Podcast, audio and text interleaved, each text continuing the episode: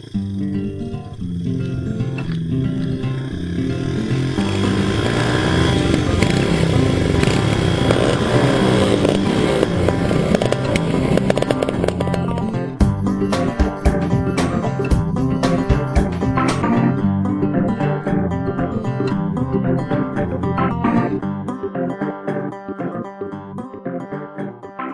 Welcome to another episode of False Neutral or The False Neutral, depending on which one of us you ask, a uh, member of the Hooniverse Podcast Network. And today, uh, we're going to talk about oddball bikes, but first, old business. Any old business we need to talk about from past episodes? I sold my Yamaha DT400 that I always talked so affectionately of. Um, you sold it? A, yeah, I sold it. And you know what's funny is well, and I do this with all motorcycles, but I'll have a motorcycle and I'm like, I'm going to keep this forever. And then three weeks later, it's sold.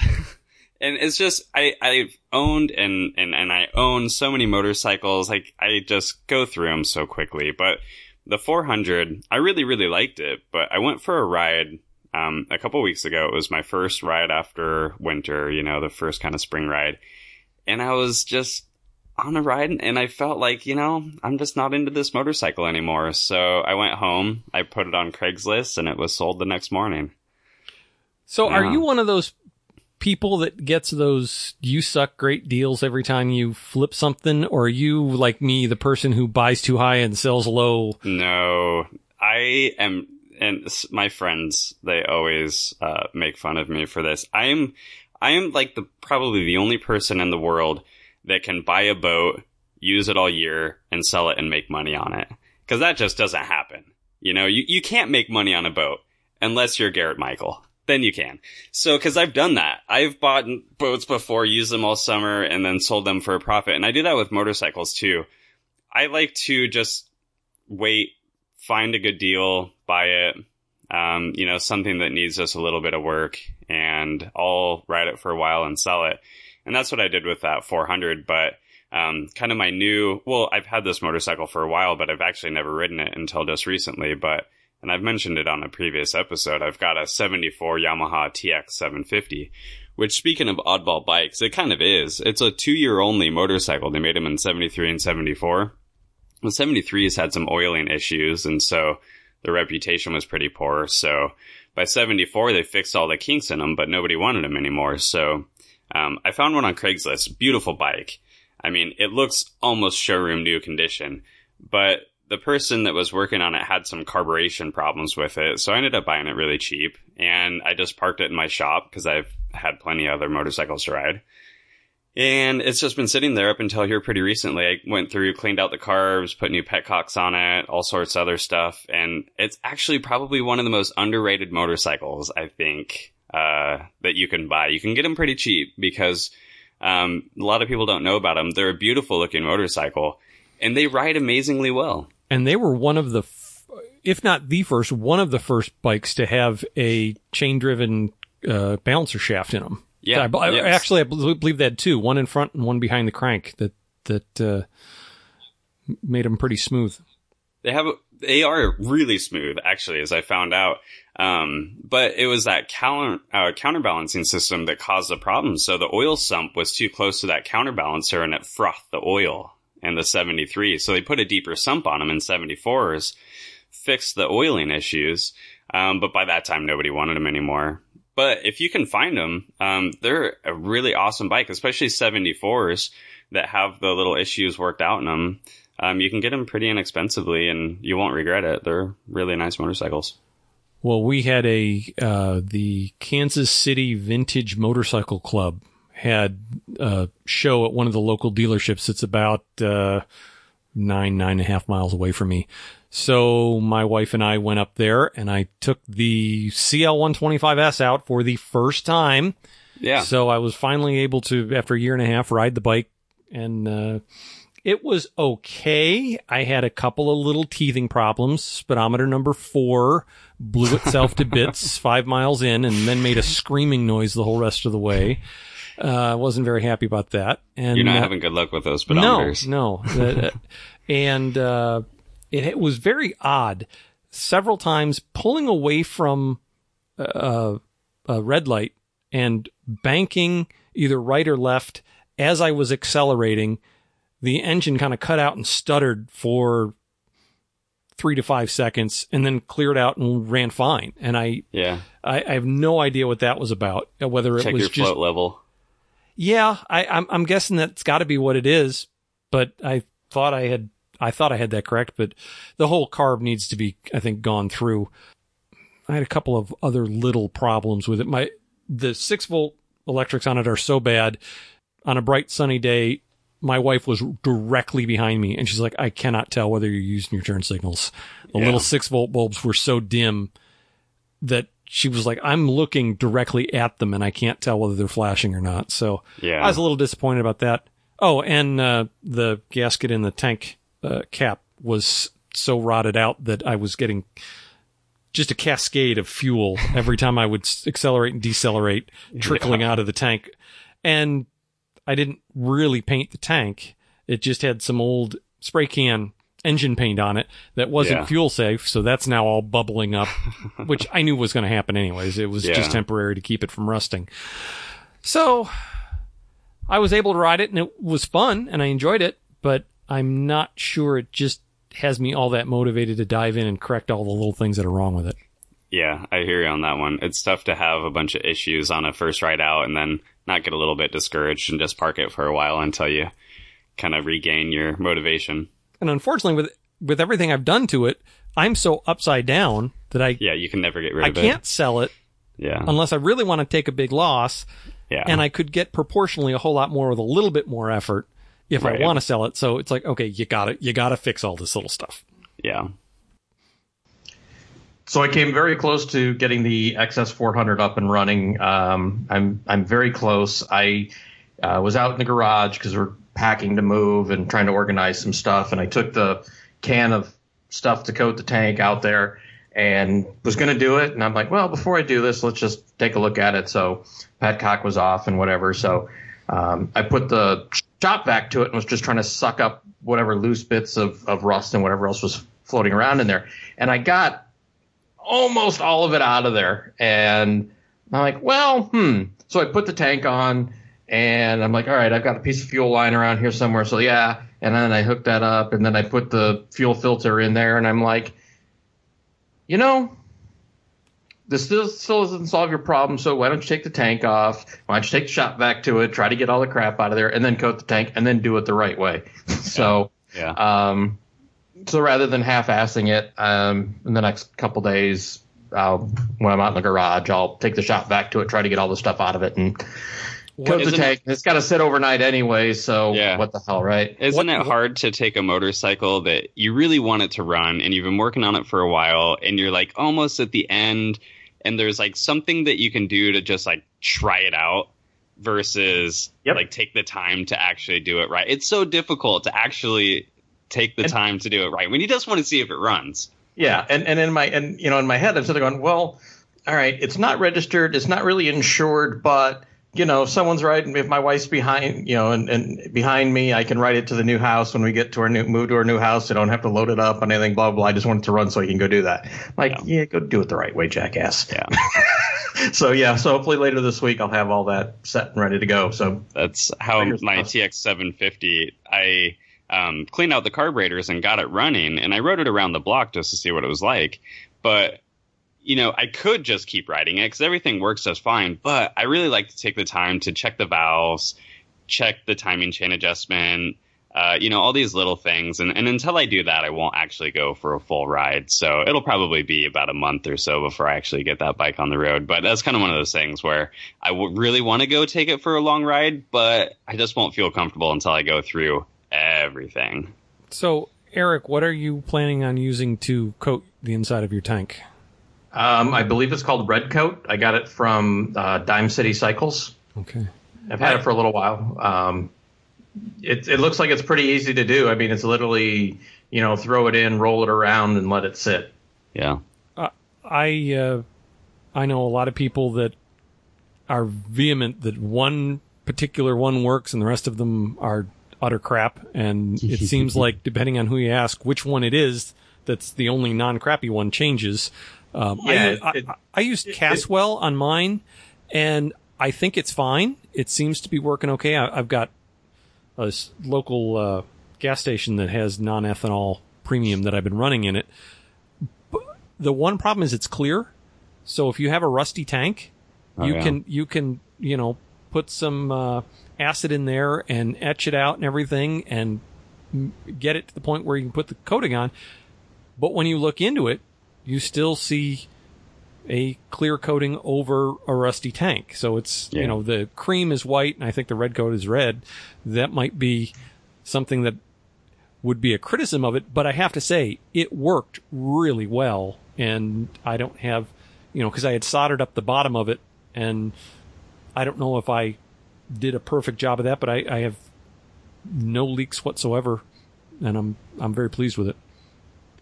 That's one thing that I, I- haven't had to do is coat a tank, but maybe that's just from being on the West Coast and I don't know. I just never seem to have any issues with rusty tanks out here. Well, mine's because the because gas sat in it for like over 20 years, so Yeah. there's no way that it wasn't going to be messed up. So Yeah. the reason I bought it was on Dime City Cycle. I think I did some reading uh, on it because it's a one it's a one take thing. It's not a multi stage deal. And I think I remember reading some stuff, and a bunch of people said, "Yeah, this is good stuff." And it is almost like a religious argument, kind of. Yeah. It's almost as as as contentious as what kind of oil do you use, or what's the best oil, or what's the best break-in procedure for a new engine. The, Yeah. the, the best one is what uh, two stroke oil. That's the Yeah. one that really gets people. Easy, Castrol A727. I mean, full stop. Klotz Klotz are 50. Golden Spectro, come on! I mean, Mul- Motul Wait, are we talking 800, about man. injection oil or are we talking about premix oil? Well, you know, then you got to get in the whole debate of whether do you want to disconnect your injector and run premix or whether that's good or whether that's bad. And that's a whole nother issue. So Fix the injector, run the injector oil. If you don't have an injector, run a good synthetic. There. Problem Yep. solved. Yep, exactly. Okay, oddball bikes. Um, great topic, but what the heck does it mean? We need to define our terms. What are we considering an oddball bike? Goofy looking, really interesting, unusual technology that's not really goofy, but really cool odd? What do you think of when you say oddball bikes?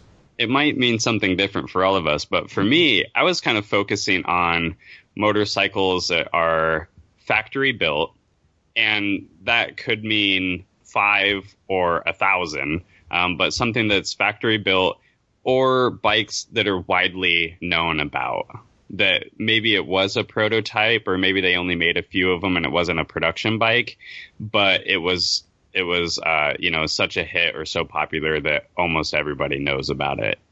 And an, an example of that, which we might be able to talk about a little bit more, was that Dodge Tomahawk thing with the Viper motor in it.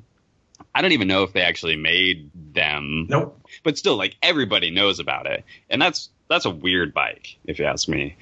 So that was kind of my example of like where to draw the line. So I would include the Dodge Tomahawk, but I don't think I would include like, you know, I don't remember who the guy is, but I think he's done some things for Jay Leno, but he picks like tank engines and stuff. And, and so like they're just like one off, but not everybody knows about it. I wouldn't really include Yeah, that's actually that guy's up by you somewhere. that. Right. Yeah. I think he is uh, in Washington. Randy Randy Grubb, Blastolene Yeah. Brothers. Yep, Uh, there's a couple of guys that call themselves the Blastolene Brothers, but work independently.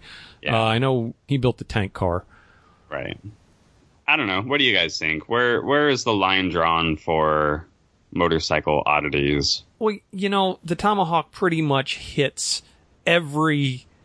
It's weird looking. It's weird Yeah. engineering. It's a weird purpose. It's a weird engine. It there. There's really nothing that isn't weird, oddball, goofy about that bike. Frankly, I think it's pretty stupid. But Yeah. you know, Sincerely, 95% of all custom motorcycles. yeah. Um, I don't know what year that came out. Probably somewhere in the mid 2000s when they were talking about it. And so in the mid 2000s, I mean, I'm only 29 now, so um, when that first came out, that was like pretty damn crazy for me. 2000, So- 2003. yeah. Okay. So so a Viper engine and a motorcycle like thing. I mean, that was like almost incomprehensible to me. And so when it first came out, I thought it was pretty cool. But now knowing, or I guess maybe my taste maturing a little bit, I think that is probably the dumbest thing in the world. I don't think that there's any practical purpose for it. Not that there's any practical purpose for any motorcycle that has a whole ass ton of power, but that one specifically, it's just too weird. Too weird well, for with me. the four wheels on it, and it, it yeah.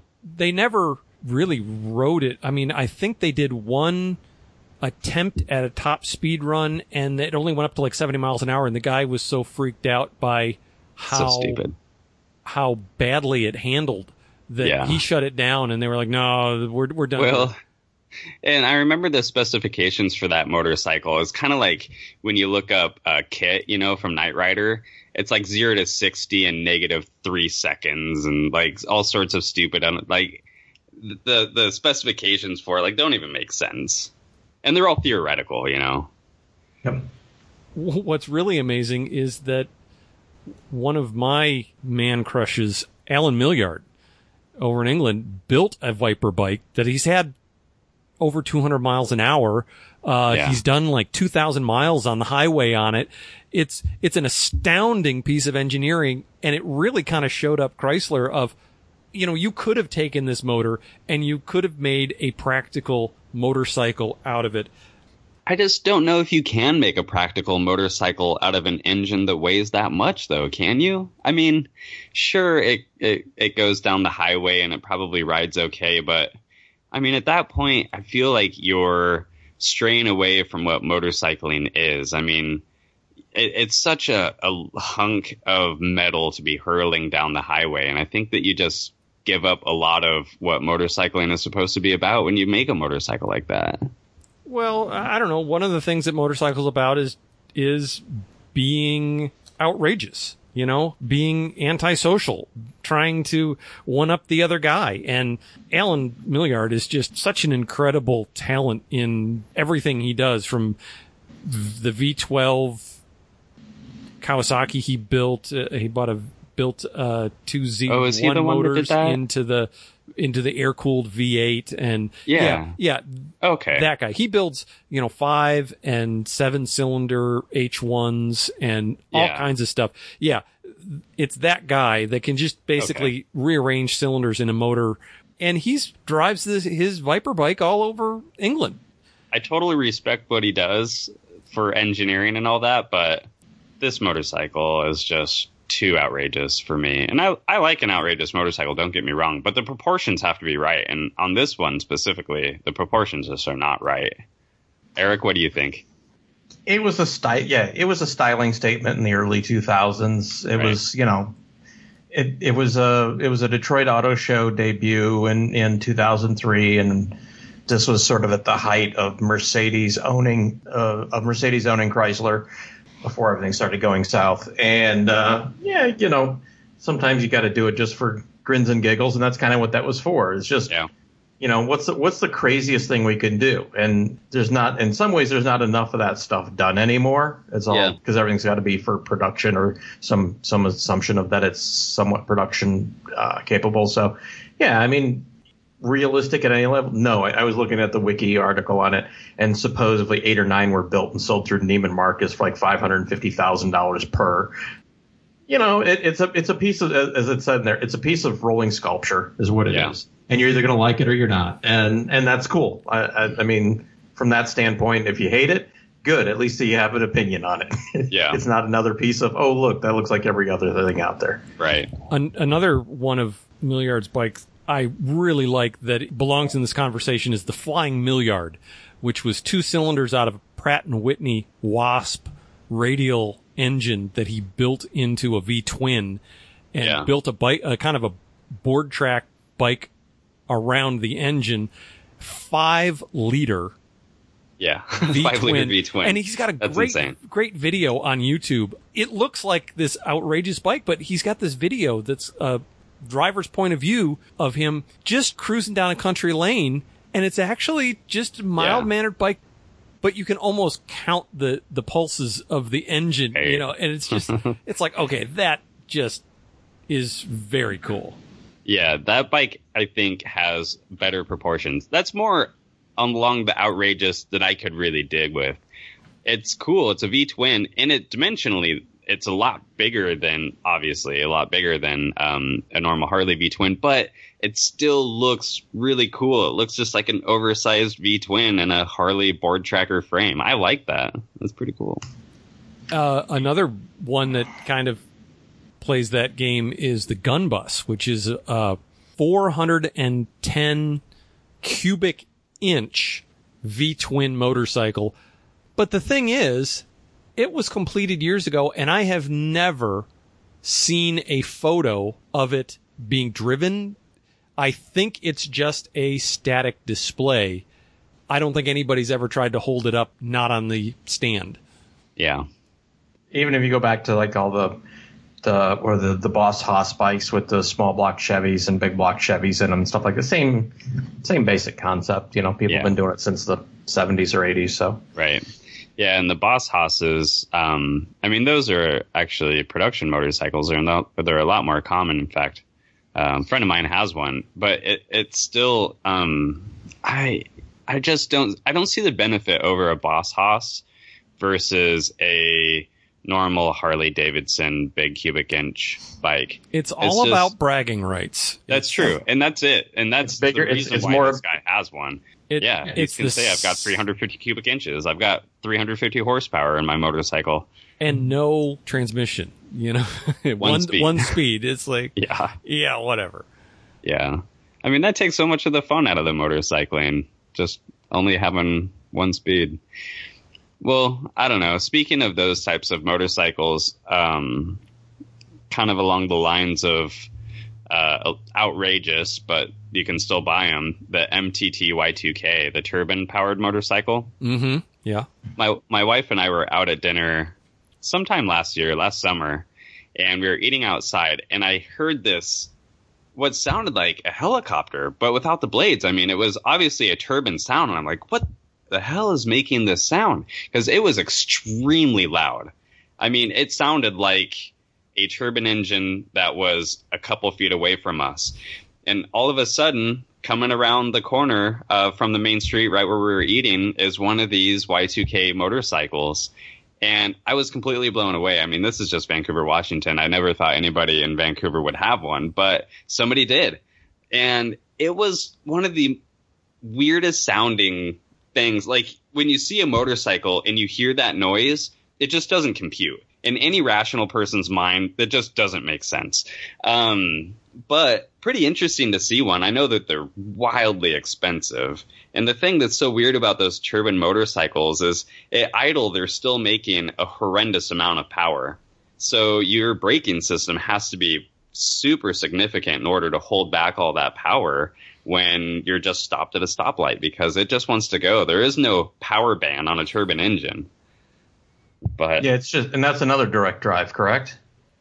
Yes. Uh, you. So, I mean, I don't know anything about these turbine engines, but if you watch like Jay Leno's Garage and he's talking about his turbine powered car that he had made, the Cadillac, they put a normal transmission. I think it had to be an automatic because you can't use a manual transmission because you can't dig- disengage the drive from the motor because once you do, the turbine engine just Runs away. over yeah. revs instantly. So it has to always have resistance. And so you can have either a direct drive or you can have some kind of an automatic transmission, but you cannot disengage the motor from the drive. Super weird. I don't know why anybody would have one of those either, especially for what do they cost? Like two hundred thousand dollars. Again, because you can. Exactly. and there's not a lot of them out there. My definition of oddball comes down to kind of a lot of what we're talking. It's either something weird for it, it had some weird suspension, it had some different sort of engine, or it was just something that was way ahead of its time. I was kind of had been thinking about this since we had, had kind of discussed the subject, and there were three or four that I ended up coming up with that kind of pegged all those things for me. So the two that really stick out for me is one which uh, you know again under 50 production was the uh, Morbidelli V8. Um, so uh, it, it's it's a um, 850cc water cooled V8 engine, sort of a sport touring bike. It, it was in the late 90s, and um, it was going to be like a fifty-five or sixty thousand dollar bike back in the day, and you know they made a few of them, and it, there was no take at that point because it's such a crazy price in the late '90s for a motorcycle. I mean, Yeah. you know that's What's amazing though is how really conventional it looks and worked for being a V8 engine. You know, it, Yep. you look at it and it's like you can obviously tell it's a V8. Right. Well- it doesn't look like a Dodge Tomahawk. Yeah. well, I mean it's it's a 900cc V8 or 850cc. V I mean it's tiny. Like the Right. pistons look like thimbles or something. You know, Yeah. it's kind One of these engines in a Mini Cooper would be pretty cool. yeah, the no, sound exactly. of it must be amazing. Yeah. But yeah, I mean that's pretty cool. Motorcycles with a lot of cylinders, I mean that just kind of always is going to give it some sort of uh, oddity like appearance. But this one looks pretty cool, and just the sound that it must make must it must be incredible to hear it. Yeah, I, I've never seen or heard of one running around. You know, I don't know that any ever came to the U.S. So Yeah, uh, that was um, that was one of those. The other one, from an engine standpoint, that stuck out to me was the uh, Norton Rotaries. yeah, And there weren't a lot. Again, not weren't a lot of them. They were mostly built for racing, but there were a few that made it onto the street. yeah. And it was one of those things of uh, when it when it goes by, you know. I mean, there's enough videos of those on YouTube. It's like Yeah. flames shooting out, you know. Right. And Well, it's and they just also- a crazy idea.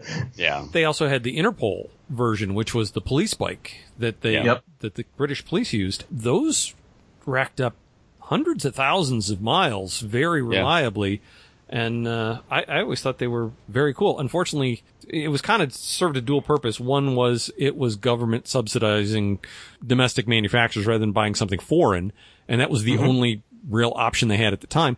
And also, it was supposed to be reliability testing towards a street bike. One, they got around to doing the street bikes. It was a fantastic motorcycle, but they just couldn't market it. Yeah, I picked the Suzuki RE5 for the Mhm. same reason that you did. The reason that I was picking the Suzuki's is because it was actually pretty common. I mean, not compared to a CB750, obviously. We've all but- seen one in the flesh, though. Yeah, yeah, Yeah. absolutely. Um, and I still see them around, which is kind of surprising.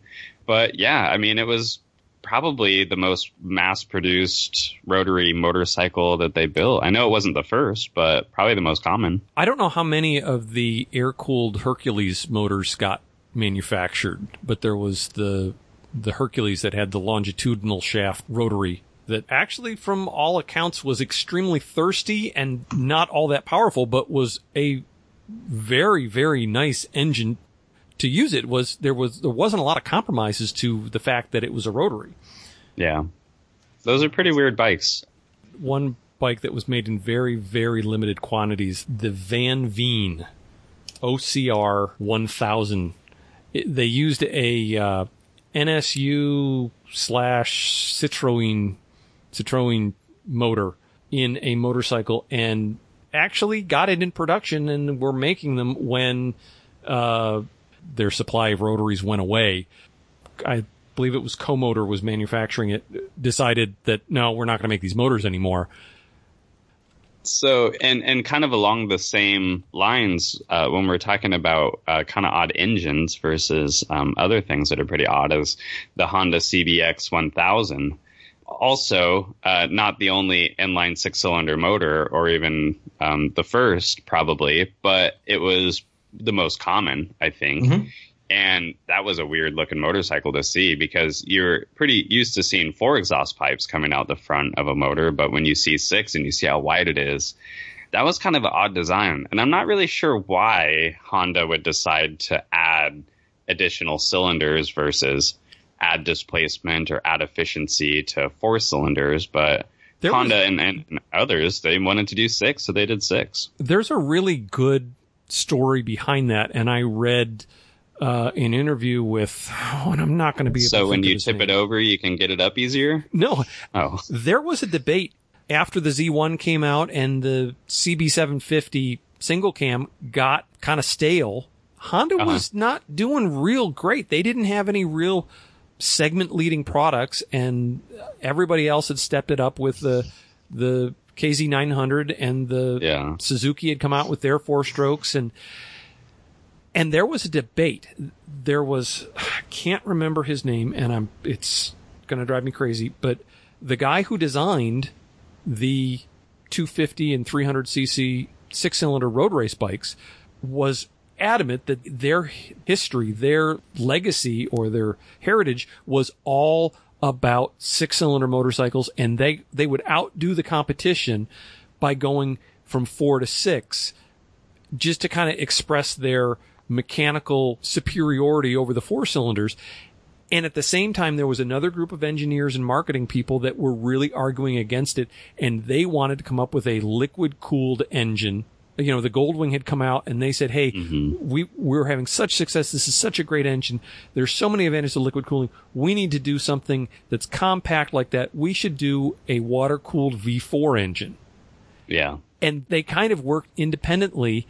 And initially, the CBX folks won out, mainly because Soichiro Honda kind of gave them their blessing and said, "Yeah, do Yeah. it." And when it kind of fizzled, then they turned around, and as soon as it was apparent that this wasn't going to be as big a hit as they were hoping it was going to be, they had already worked their way well into what ended up being the 750 V4s, the Sabre, the Magna, the Interceptor, and Right. That. So when you say why'd they do it, well, there's a whole lot of people in Honda at the time that were saying, why are we doing this? Yeah, well, it seems like they wanted to uh, lead a market segment, so they invented one, and then there, you're leading the market segment. The only I would I would say I'm not sure the CBX was the most popular six cylinder because Benelli built their six cylinder 750 and 900C what from 76 to yeah. 84 or something. I don't know what the dates Right. are. I'm used, going off the top of my head. And did they import those here, or is that oh yeah, just throughout European throughout the run. And Oh, really? I, I've seen both the 750s and 900s. Pretty much every Italian owner's meet or Concours will have one Yeah. of those there. They licensed the Honda 504 Yeah. and built it with their own tooling. They basically bought a set of blueprints from Honda and mm-hmm. people say, well, Honda built them or they were a copy. They really just kind of licensed a bunch of the engineering from Honda and built them with their own tooling and then yeah. said, Hey, if we can build four, we can just add some cylinders to it. So it was a single cam, originally a 750 and then they made it a 900, but they made that for years. And Kawasaki made the KZ 1300 Right. for many years Yeah. In the United States, it turned into the Voyager 1300 touring bike, Yeah. but they made that for years. So eh, they're not as unusual as you might think because Right. they there were a lot, and then all of the six cylinder gold wings and six cylinder Valkyries Yeah. they've had since then. You know, Well, not an inline six, but still six cylinders. Yeah, and and that's a good point about six cylinders. Is I actually really do like the concept of six cylinders. It's not so much in an inline six. I like the idea of a flat six, like they did in the Valkyries and the Gold Wings, and I think even Triumph has a flat six motor. Maybe it's a flat four. I'm not sure now, but at any rate, I like the idea of of having that big displacement, smooth running, um, low center of gravity motor. In fact. I've mentioned how much I hate Harley Davidson. Well, not Harley Davidsons, but American V twins. I like the idea of the cruiser motorcycle, and I'm probably going to get some hate mail for this, but with a flat six style of motor in it, I think for rideability, it's probably a way better motor than a big V twin is. I don't know. I've told you that I uh, rode a KZ 1300 standard when they first came out and was was really impressed with it. Not that I thought it was the greatest motorcycle ever, but it just left a lasting impression on me. I would love to take one of those ZN 1300 Voyagers and make a stripper cruiser out of it. And Yeah. I've seen some people that have done that and they didn't do it quite the way I would because they left the big fenders on them and they, they kind of looked unfinished once you took the fairing off of it and stuff and they had huge handlebars on them. That's still something that is on my sort of bucket list. If, Yeah. if I had, uh, ever was independently wealthy and could have a huge workshop and could just pick up projects to work on and have my minions make them for me, that would be one of the things that would end up happening sooner or later. Yeah. well, you know what I am most fond of? Turbochargers. and you know where I'm going with this. I love turbochargers so much. You know, I wanted a Toyota pickup truck, and they made for two years a turbocharged Toyota pickup truck, an 86 and an 87. So I found an 87 Toyota pickup turbo 4x4 truck, and I drive it all the time. I love turbochargers, which is why I love the Honda turbo bikes so much. And I don't, I, I think about this every once in a while. Why don't they make more turbo bikes? Probably because they don't really need to. I mean, there's no real good reason to have a turbocharger on a motorcycle, but it's so darn cool. It's because when you're leaned over in a turn, you know, you're you're Mm. you're I don't like where this is going. all the turbo bikes that they had had enough turbo lag that you're leaned over and you dial in, you know, you're coming out of the turn and you're Okay. trying to time that that acceleration and nothing happens, nothing happens, and then all of a sudden you get past the lag and then all of a sudden you have this explosive power. Yeah. And you had to be really educated about your bike Right. to know exactly when you could do that and when you couldn't. It's kind of like, uh, as we were talking a couple weeks ago about, you know, two strokes with chambers Right. on them.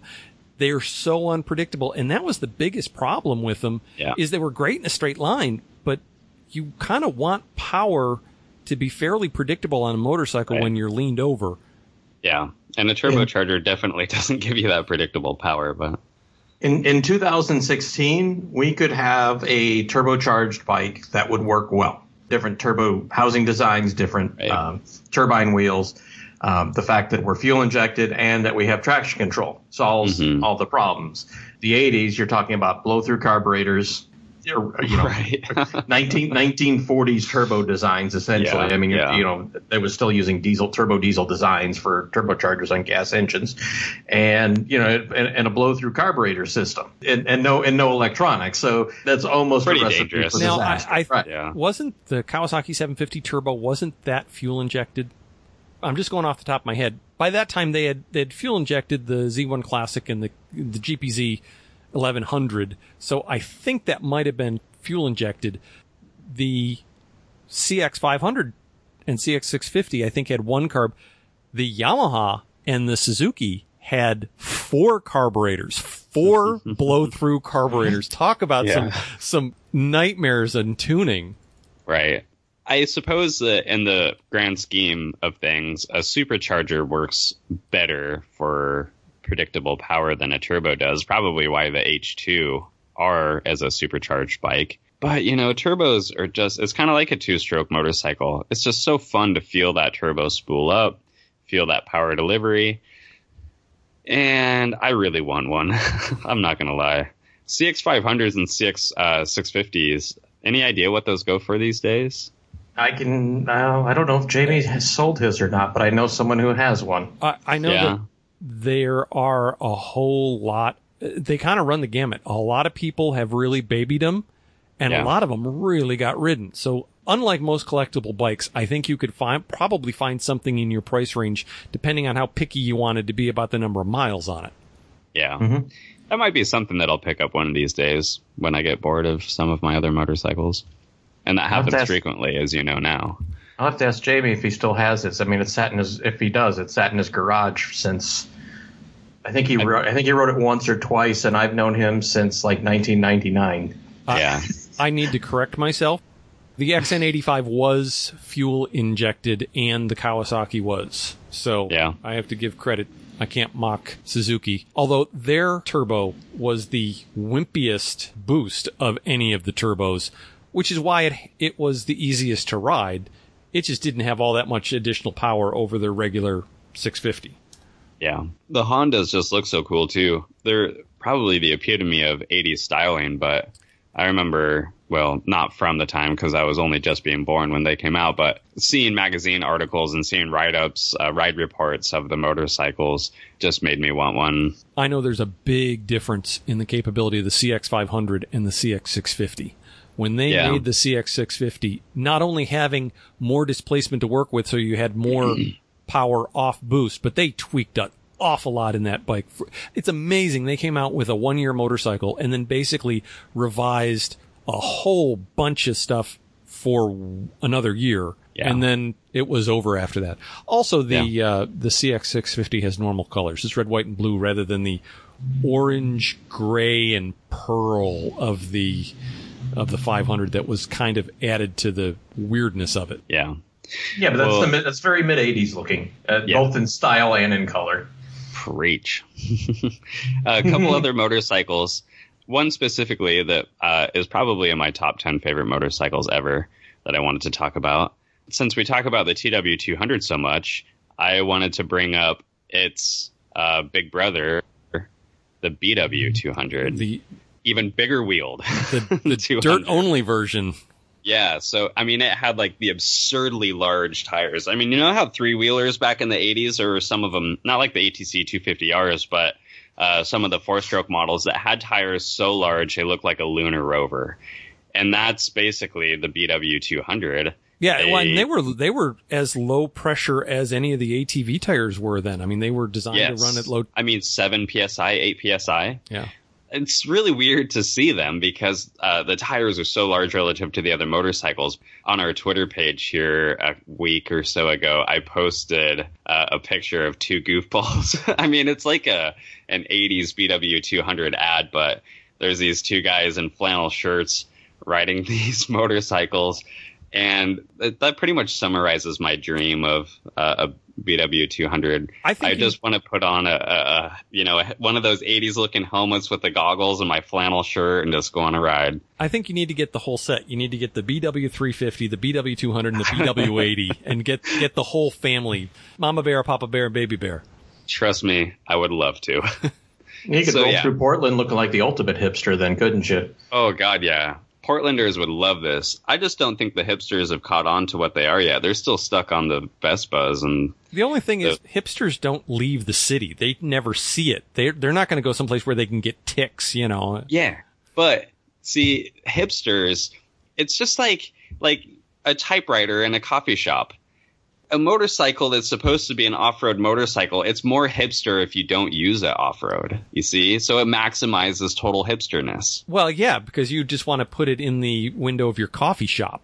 I I love BW 200s, but you know what's uh, probably more weird, but also really interesting, and I don't think that it gets as much credit as it deserves, are the ATK dirt bikes um, that they made in the 80s and 90s. Yeah. Some really interesting designs. You know, it's kind of like you know almost like the off-road version of the Britten. They did some really weird things with it, which worked, but it was just too different. It just it didn't Mhm. really catch on because it was so weird. So There's sort of the American Husaberg. Yeah, yeah, but like even to a more extreme degree. So they wanted to reduce unsprung rate weight, so they put the rear disc on the counter shaft, and then um, they wanted to reduce the torque load on the rear suspension, so it didn't want to lift the rear tire up under acceleration. So they had this kind of weird linkage roller system, so the chain wanted to pull down on a roller that wasn't really attached to the swing arm pivoting mechanism and just kind of a bunch of weird stuff. And so, you know who uh, tried to revive that to a small degree and it didn't work also? Well, I mean, it worked for ATK, but it didn't really work for this company. Uh, BMW, they made the 450X, the G450X dirt bike. And I think they made it for one or two years, maybe 2008 and 9. And it was a 450 motocross style bike that BMW made and they did kind of the same thing where they took the the jack shaft or the counter sprocket for the engine was in the same axis as the rear swing arm pivot just to keep things from not I guess like the torque and the chain not wanting to lift up on the uh, the suspension as you're accelerating. They kind of did some weird stuff like ATK did. It didn't really work out. And a little fun fact: the hardest seat ever put on a motorcycle in the history of motorcycling was the BMW G450X. It was so firm that you couldn't even depress your finger into the seat like more than more than an eighth of an inch. It was the dumbest thing in the world. And ATK also had the Intimidator, which was their 700cc Yeah. two-stroke single. Yeah. Well, they built some big motors. 406, the six. What did they do? Like a six 620? something? Then, yeah. Uh, no, I don't know. A six something. And then, like you're saying, the Intimidator. They built some big motors. And so, kind of a weird thing with ATK also is they, e- even in the 90s, they were still producing air cooled bikes because uh, even when the Japanese manufacturers have been doing water cooling for years already, they were doing uh, still air cooled motorcycles because a lot of the off road purists and enthusiasts just didn't quite trust the whole radiators thing and getting smashed and having a coolant leak. So they kept with air cooling long after the Japanese gave it away. Speaking of radiators and people being freaked out about radiators on dirt bikes, uh, one of the things that came to my mind, and several people did it, was the uh, steering head mounted radiators, the original YZ125 that had the radiator mounted Yeah. behind the front number plate. And I know uh, Italjet did that on a couple of motorcycles and some, some, they, they had, they had some really hideous motorcycles. And one of them was the, the 350, uh, not the Roadmaster. Yeah, the 350 Roadmaster had a really hideous radiator up high. And I think, if I'm not mistaken, Cagiva. And the weird thing is they turned with the handlebar. So you had really super heavy steering. They were really Yeah. complicated because you had to route the coolant through this while it's turning. And so they had to have weird, you know, pipes that went up the center of the steering stem and all kinds of weird stuff. And eventually they were like, okay, no, we don't need to do that. Just put it down where, Right. you know, put it on the sides, put it behind the front fender, put it someplace on the chassis so that it, you don't have to do all that. But that was Yeah. because people were really afraid that if they went down, they were going to smash up their radiator. I think some of the early three wheelers were doing that. Pretty weird, but you know that's got us where we are now. So, got to give them some credit for it. So one of the other uh, things that make a bike unique or oddball we talked about is suspension, and you kind of talked a little bit about it with the ATK. There's been a few that have uh, popped out, but the well, there was one which was the Elf GP bike, but um, which was unique because it had uh, single sidearm front and rear. Um, but the one that really kind of brought it to everyone's mind was the Bimota Tesi Yeah, Yeah. Yeah. which the, the swing arm basically had a swing arm for, for front suspension too. And then, um, uh, what was his name? James Parker ended up doing something later with Yamaha for the, what was it, the GTS 1000. yeah, And, uh, but yeah, like the, well, the Tesi, because hey, it's Italian, they're going to make it look really pretty, right? So Yeah. that's the one that always sticks out to me. And for when that thing came out in the early 90s and, you know, it was on the cover of, you know, absolutely every motorcycle publication in the world, and you just like, oh my, you know, it was, it was a uh, Playboy centerfold kind of. yeah. Center hub steering's one of those things where people either love it, the the look of it, or they absolutely hate it because it doesn't look like you know your normal suspension fork front end. But especially the Italians, if anybody can pull off the look of it, they can. And I think that it looks great. Center hub steering's it's such an interesting design. I don't even know exactly how it works, but it looks really cool.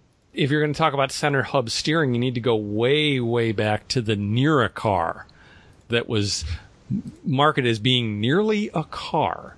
It was this really bizarre motorcycle with center hub steering so that it could sit low. And Oh, it, was, yeah. it was kind of like a 1930s or I don't even know if it was 20s or 30s. It was designed for ladies could wear it in a skirt. Never mind Yeah. that you're going to burn the hem on the cylinder that's air cooled cylinder that's sticking up between your legs. But uh, you know, it was designed to be uh, something that uh, ladies and gentlemen could motor down the road on and, and feel like they were they were more refined than straddling a motorcycle. So it was kind of a scooter, kind of a almost like a, a gurney alligator kind of well which which would be another one I would add to our list of oddball bikes. The the gurney alligator was itself kind of bizarre. I'm not sure I know that one either. You don't know the, We thought we talked about that on Yeah, a we- Oh show. God, yeah, yeah, yeah, yep, that one. I think I remember mentioning how stupid it was. no, I don't think that it's like so stupid. I think that it would ride cool because you're just so low on the bike, but it's one of those things where I just couldn't be caught on it for fear of looking like an idiot. be that I would be so nervous that I would not be able to see my surroundings sitting that low. I mean, you're sitting as low Yeah. as someone in a car. It- Right. that just makes me nervous. Yeah. Another vehicle that the uh, Ner-a-Car made me think of is the uh, uh, again another Italjet that was goofy and weird and ugly. The Italjet Dragster scooter. It was. I remember that one. It was a uh, scooter that had a monoshock front swing arm suspension. I think it was similar, basically a copy of the Parker Rad suspension on a scooter, and it just had really bizarre bodywork, and the sh- front shock was in between your feet. Yeah. So there's two things I remember about this bike. Um, number one, in like 2000, 2001, they were all the rage for pit bikes in the AMA Pro Road Race Series. There were like seven or eight of them running around. And I say all the rage, but considering what was running around, there there was a lot of them. All of a sudden, everyone had one. Um, and also, if memory serves, people bought these at Costco. Really? I Really, I, some- did not realize that. I may be wrong on that, but there was something along the lines of if it wasn't the dra- Italjet Dragster, it was some other small bike that people bought. They, they got them at Costco, and it was like you know pretty reason, couple grand or whatever they cost at the time. But yeah, no, I, I, I but I do remember those running around in the AMA pits back in the day because they were six seven people who had them at least six at least six or seven people. Yeah. So they must have a little two-stroke motor in it. Is it like Mhm. a 50 or something? Yeah. Yep. Yeah, and I think someone even had, had like a 75 cc kit for it, like overnight, you know, from Yeah. from Italy. Yeah, that's usually the case. I like the Aprilia uh, 50cc scooters a little bit better than this, but it's an interesting design. I mean, I think that it is um, technically it is center hub steering because it is steering on a center hub, but um, the design's just a little bit different than what you would normally see on uh, a center hub bike. But yeah, looks pretty weird. The uh, the last bike I had set set aside, if you were to look at this bike today, you would just go, okay, I don't get it, and then you realize that this was in the midnight, early and mid 90s that this bike was sold, and it's the uh, the Yamaha TDM 850, which was sort of an adventure touring bike before people were really doing adventure touring bikes. It, it had almost like a sport bike frame, except it had like tall suspension, and uh, it also had a 850cc parallel twin uh, five five valve engine. hmm And the one thing I always remember about this bike was was was the engine and what it sounded like when you put a pipe on it, because I knew a guy who took that the engine out of that, put it in R1 R1 I think it was an R1 chassis, either R6 or R1 chassis, um, and with R7 bodywork and, and and road raced it out on the West Coast, and it was the most evil sounding thing you have ever heard. When when he was exiting the corkscrew at Laguna Seca, you could kind of hear him at turn one. Yeah. I mean, it was it, it was a bike that was 20 years ahead of its time, which was why I call it an, what I think of as an oddball because you look, oh, hey, Ducati Multistrada or you know, insert adventure touring bike here, um, but this was in the 90s, you know, Yeah. mid mid 90s, so it was just so far ahead of its time, uh, at least for the U.S. market that it really was an oddball and it didn't sell well and went away very quickly, but still kind of cool and the people who like them really really really like them yeah. I bet it's a smooth engine with it- like memory balancing systems. They they do pretty well. Um, I think that it was like a yeah. I was gonna say I thought it was a 270 crank uh, firing or 270 degree firing order. So yeah, that's why it, it, it was a little smoother and had that that Yeah. crazy sound to it. So Yeah, the frame almost looks like some of the earlier R1 frames. They probably borrowed a little bit and shared a little bit of technology between this bike and some of the sport bikes because it's true. It's got you know, sport and it even looks like sport bike wheels and tires on it. And um, from the side, the engine looks like a sport bike motor, but they've just put a little bit more suspension travel on it. It looks like a, a FZ on steroids a little bit. Mhm. Just Yep. a taller one. with, with as tall as it was with the fairing, you know, it, it kind of looked like something that should have been a dual purpose bike and they changed their mind at the last minute and said, oh, just, Yeah. you know, it wasn't quite supermoto. It wasn't quite off road. It wasn't quite touring. It wasn't quite sport. I loved it. I, I had no money when they were available, but, uh, um, I would have loved to have one. Another bike that made me think of because I was thinking about, well, it doesn't, it's kind of a street bike, but it doesn't look like it should be the Honda ZB50. They made a tw- a twin spar frame street bike out of the monkey, out of out of the Yeah. the little Z50, and it was fully street legal. It was kind of like a proto prehistoric Grom. They sold it, I think, only one year, but it was so bizarre looking because you look at it and you go like, well, it kind of looks like a little monkey dirt bike, but it's got street tires and, and three spoke wheels, but it had a high pipe on it. And it was just like, oh, wow, that's weird. And to this day, I love every time I get to see one because it's like, what a cool, and unfortunately, a lot of people have like put knobbies on them and, and used them as dirt bikes and ruined them. Yeah, these I've actually never seen one in person, but they are what the Grom is now. I mean, it really progressed from the Trail 70 uh, to this, and then what we have now is the Honda Grom. Um, but they are the coolest little things. I would rather have one of these over one of the um, YS or NSR YSR 50s. You know, like the Yamaha Street Bike 50, um, the little ones. Though, um, I would rather have one of these over that any day. Now, Uh, even weirder than the YSR 50 Yamaha, Suzuki for one year sold the GAG, which was the Japanese name, as the GSXR 50. And the weird Yeah. thing about it was in the United States, it wasn't street legal. And it had a four stroke motor that was nowhere nearly as fast as the NSR or the YSR. So it wasn't Yeah. any good for the 50cc race classes that the, the YSR 50 was so popular in. This was a bike that had absolutely no purpose in the United States. I remember when they introduced it going, Yeah. what purpose could this possibly have in this country other than somebody who wants to buy a super overpriced pit bike? And our, it, it was like I wanted to find a marketing man and just slap him and go, you don't deserve to have your job because there's so many cool bikes that should come to the United States that don't. And you're doing this? Yeah, that's about the only thing that you could use it for is this overpriced pit bike because it looks cool. I mean, it looks like a miniature GSXR, but it's not good for anything really. Yep. Hey, hey, Pete. Yeah. Um, if you're willing to drive to the absolute opposite side of Missouri, there is a 92 Yamaha TDM 850 for sale in St. Louis. It's the only one on Cycle Trader. wow. It's 40, 4250. Okay. It's been well ridden. It's got 50,000 miles. on. Yeah, well, before I would do that, I think the Aprilia Futura is on my list well before that one on my in the order of my bucket list. Yeah, no, I, I just I had to do a search just for giggles really quick. I, I do that all the time. I constantly search for weird things that you never find for sale just to see if I can find them. Uh, one that I wanted to bring up, which is actually very cool, uh, not goofy at all, is the uh, Christini two-wheel drive dirt bike. It's the most unconventional thing, and I'm not sure how much acceptance it will ever have. But they made an Well, outlandish idea a- work really well.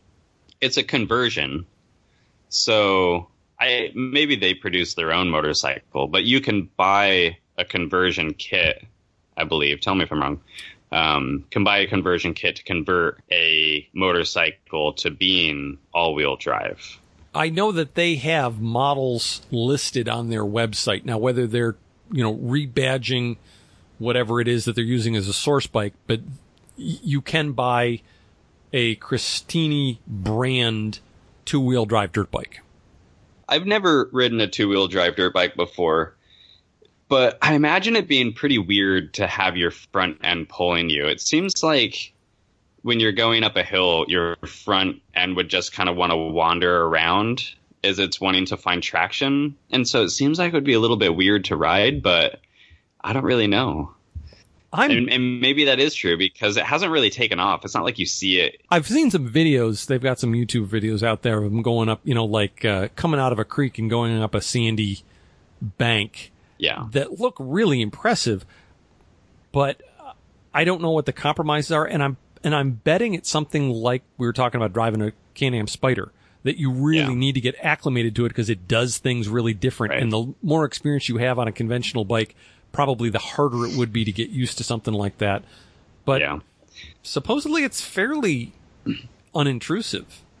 Yeah, from riding uh, four wheel drive quads and going up hills when your front end is trying to find traction, it really wants to meander around a lot. And I see that as being kind of a challenge on two wheels because you don't have that stability like you do a quad. And so I think in some circumstances it probably works really well. But I'm just imagining going up like um, slow speed, really loose terrain, and just kind of being kind of being weird. This looks like a morph between a Honda. It looks like a Honda frame, but it's got white power suspension on it, and it's definitely a KTM front fender. It looks kind of like, and it's a looks like a Honda motor. It looks like a they've just taken a whole bunch of different parts and made their own quote Christini motorcycle. Yeah. That's Uh, weird. When you when you brought up ATVs, four wheel drive specifically, the very very first Honda TRX 350, I believe it was Mm-hmm. a TRX 350, was very bizarre in that the front and rear rear suspension were both swing arms. It had no roll Yeah. at all. And I rode one of those once, and that was Yeah. truly bizarre. Yeah. It wasn't scary and it worked, but it just felt really bizarre because you felt like you were riding a Lego block. It would kind of clunk one way and Yeah. then clunk the other. And Well, uh, opposite to that, um, back in the late 90s and early 2000s, a company called Lone Star, which makes uh, aftermarket parts for um, ATVs, mainly Yamaha Banshees, they uh, do a lot of billet aluminum work. And they, it, for a short amount of time, made a fully CNC machined billet aluminum rear swing arm. Looked absolutely gorgeous. But it also, because it was uh, so intricately machined, it flexed a lot. And so the rear swing arm uh, on a ATV is normally rigid, so it doesn't. It doesn't when you uh, turn, it doesn't flex at all. It would just be like uh, like you were just describing.